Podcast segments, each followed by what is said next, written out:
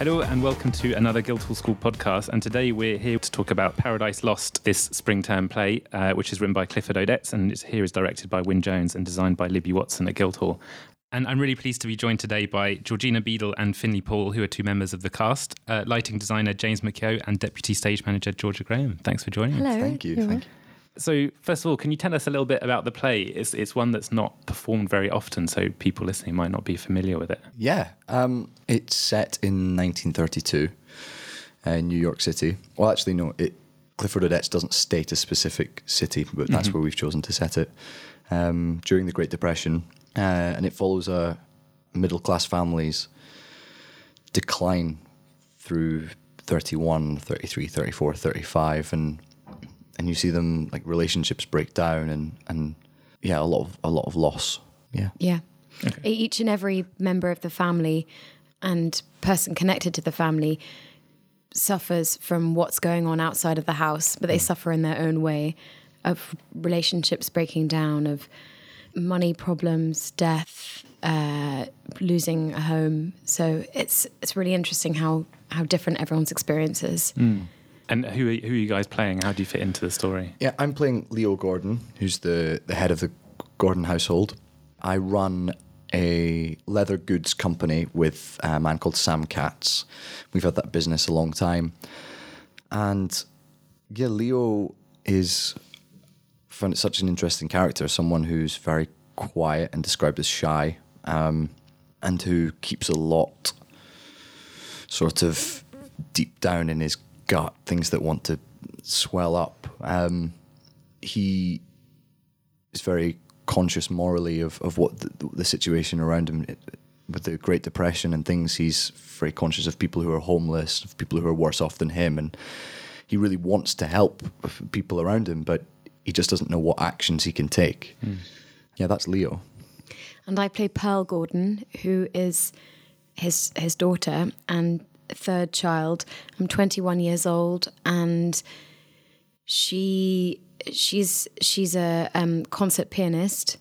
Uh, so throughout the play, you can hear her playing the piano on and off, and she is in a relationship with a, another character called Felix, and we see the breakdown of their relationship because of outside causes like that there's no work for him so he has to move to a different city but she she kind of comes in and out a few- times uh, she's described as being very highly strung uh, and and a lot of the friends and family of, of the Gordon family um, uh, know that she she's famously uh, was taught by a pupil of Lechitsky Leschetizky. that's That the one. Thank you, George. Exactly. So, and he was a famous pianist. So, so yeah, she's devoted her whole life to just to playing piano.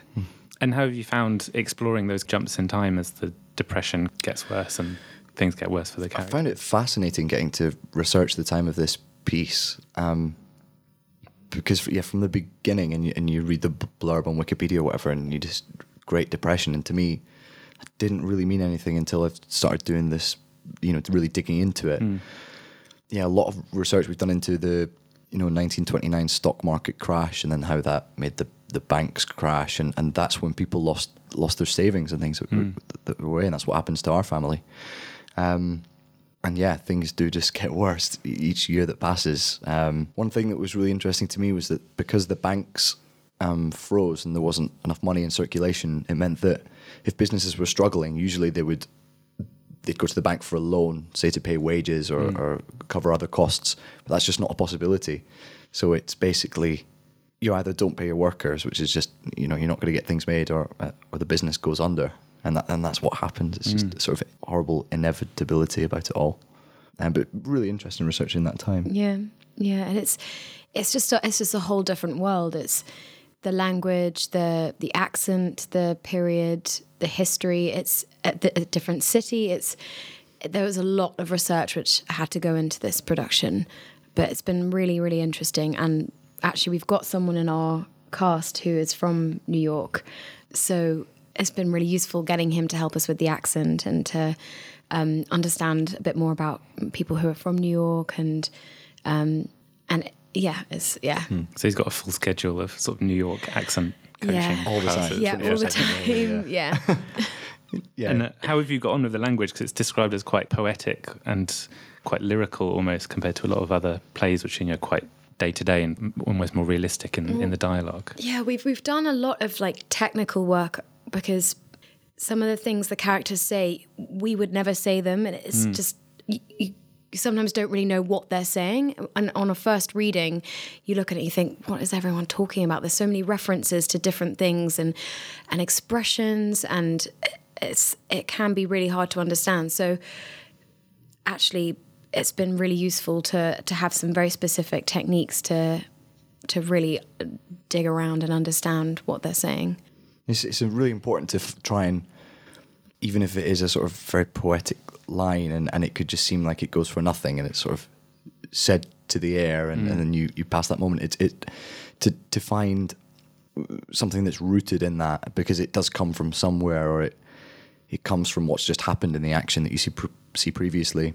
But yeah, Odets is so, he's got such s- specific um, references and things like that that you just can't find anything about.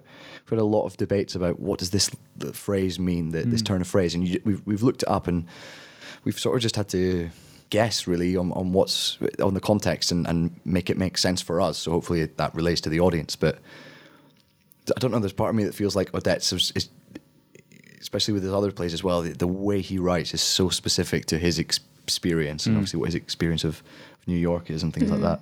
Was he a playwright you were familiar with before, or was this kind of your first exploration into mm-hmm. it? Yeah, it's my it's my first exploration into it. I don't know me about too. you, George. No, I I'd never even heard of Yeah, him. no, but it's it's interesting looking like another play, Awake and Sing, um, that he's written, which is there's similar, very similar themes. Like a lot of writers, like f- very interested in sort of very particular world around this time of the Great Depression. And um, there's there's quite a lot of thematic similarities with the Cherry Orchard, which uh, we did last term and which Georgina was in. as well. Yeah. How do you see the two plays comparing?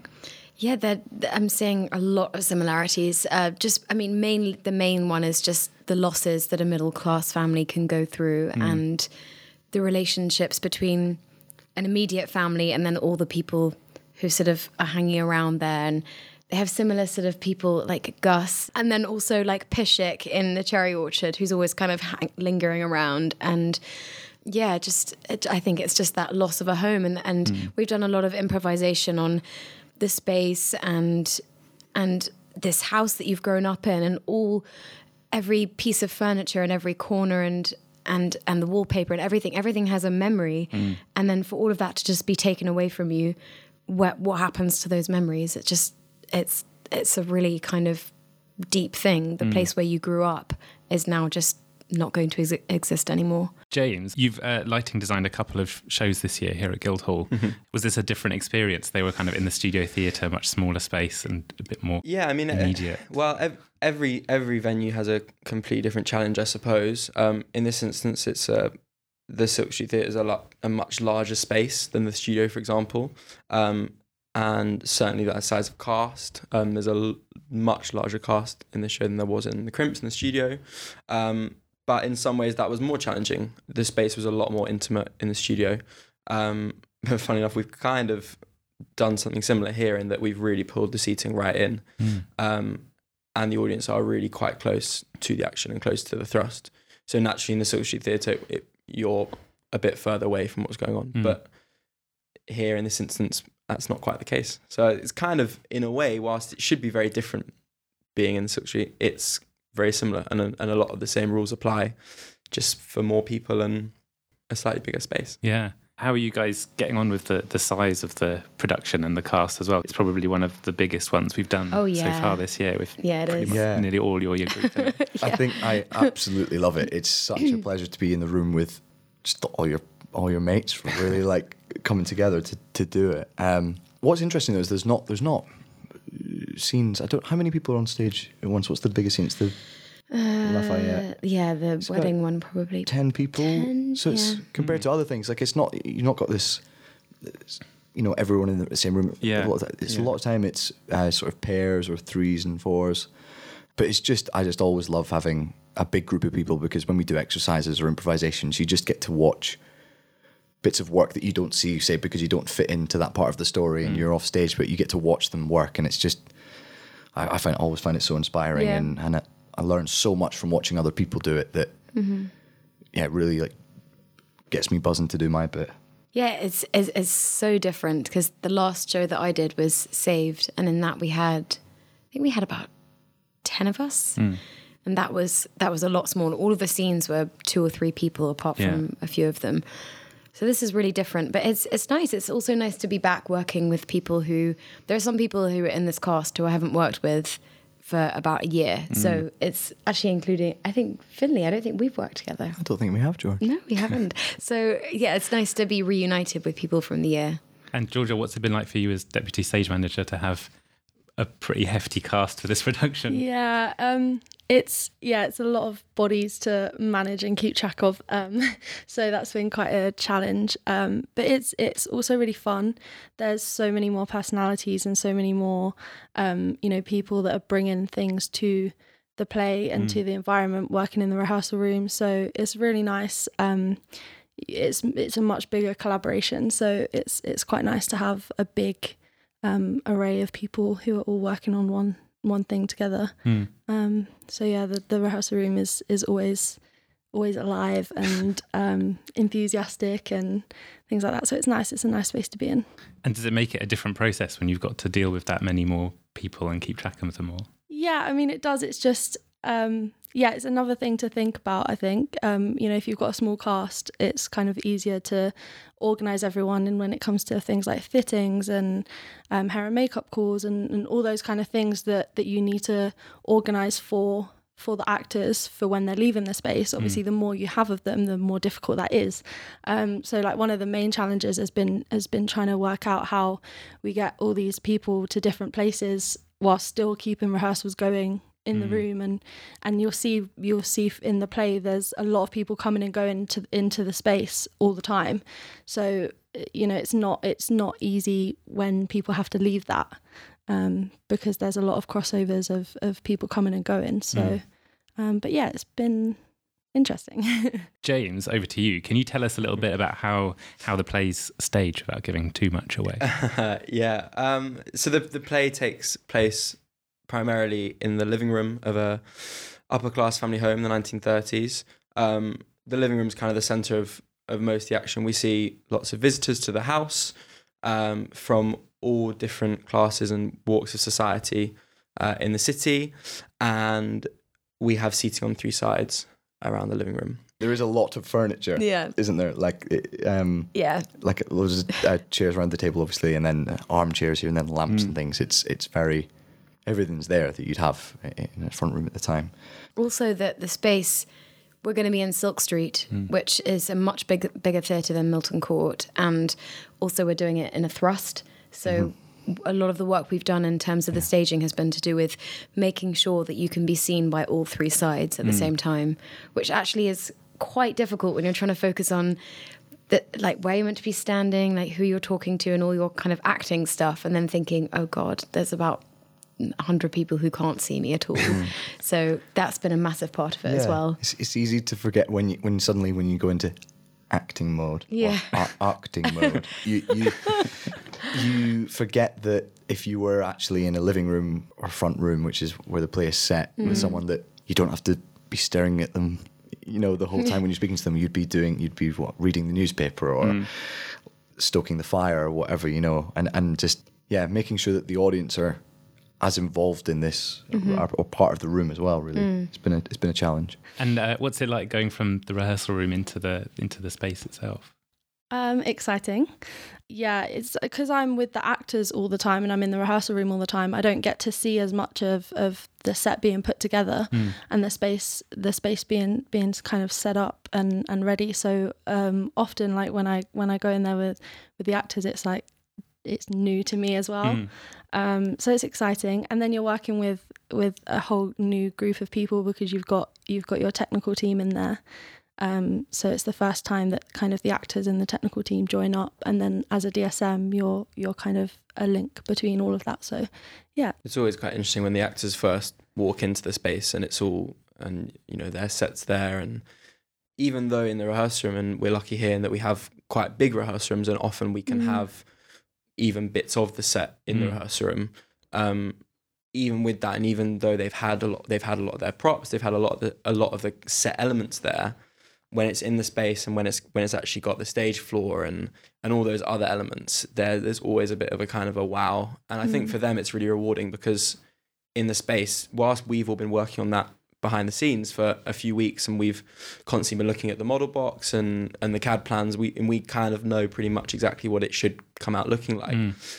I think part of their process they they lose sight of of that slightly and and then when they walk in they're like oh wow the space is so important on how you play it. And even though we are in a nice big rehearsal room and it's all marked up and the seats are all around, it's it's just not the same as being in the space. So it's hmm. going to be really exciting to get in there and to judge like how to use your body and your voice in the real in the real thing. So really mhm. exciting. It's always so much. There's always something that's just so different when you go mm. and actually see like what the model box has turned into. You know, mm. the, the actual Yeah. space. Just yeah, it's gonna be really exciting um, mm. to see that. And so, what stage of the of the process are we are we at for you guys at the moment? So we're going into the space, myself and the actors and the director, we're going into the space for the first time tomorrow morning. No. Um, it's quite unusual the way that our schedule works on this particular play because um, sometimes the f- well, quite often the first time the actors will come into the space would be the first morning of, of technical rehearsals. Um, but luckily, we've been able to have a morning um, tomorrow where we can just go into the space and James has, has kindly offered to come and, and do some lights for us and um, the actors can just get a feel for the for the space and and the scale of it and the audience and all those kind of things um, so they can just have a bit of time to um, accommodate themselves Mm. and then we go back into the rehearsal room tomorrow afternoon and then we start technical rehearsals t- uh, Thursday morning Busy schedule.